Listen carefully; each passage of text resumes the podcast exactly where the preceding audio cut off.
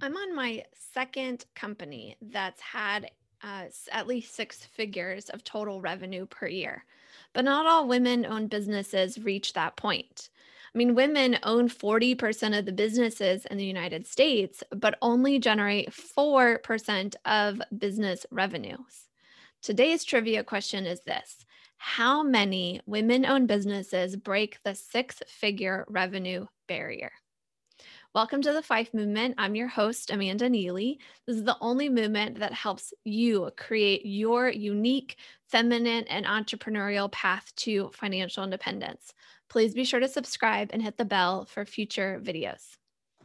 Now, the answer to the trivia question of how many women owned businesses make $100,000 or more is 12% of all the women owned businesses, remember that 40% of businesses in the United States are women owned, but only 12% get to the $100,000 in total revenue number.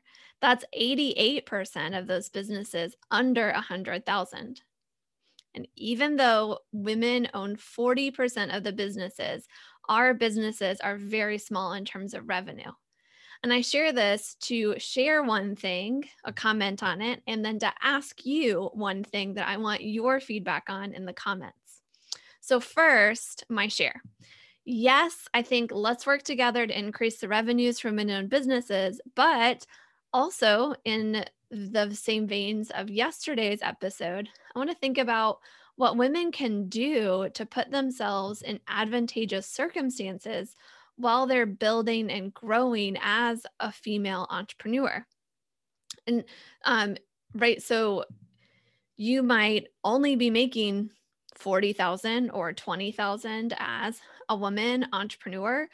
Um, so how do you keep yourself um, you know, smart and stable and profitable, you know, and all those kind of things at that level, even if you are seeking growth, right? That's very important to be looking at and then also from your profit from the money that you're making how to keep your retirement funds or the funds you're saving for your next vehicle or even what you might want to reinvest in your business. How do you keep those safe? For more on that be sure to check out yesterday's episode about how uh, women around the world become actually wealthy.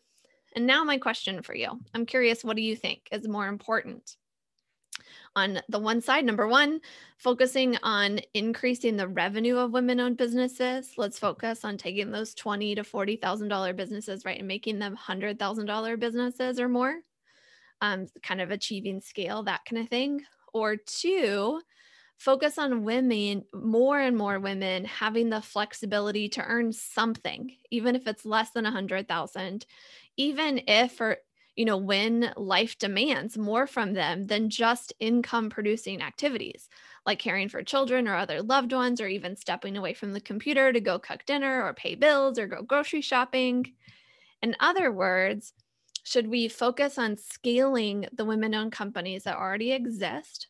Or should we give more women the power to be entrepreneurs while you know they can't maybe can't work a w2 job or have you know they need the flexibility that entrepreneurship provides?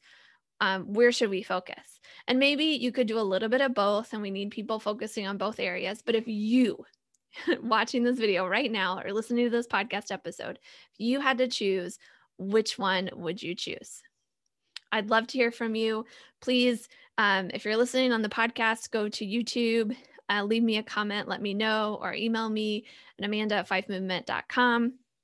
Or if you're watching YouTube, you just got to scroll down to the comments and let me know. Uh, would you choose one, scaling women owned businesses to increase their revenue?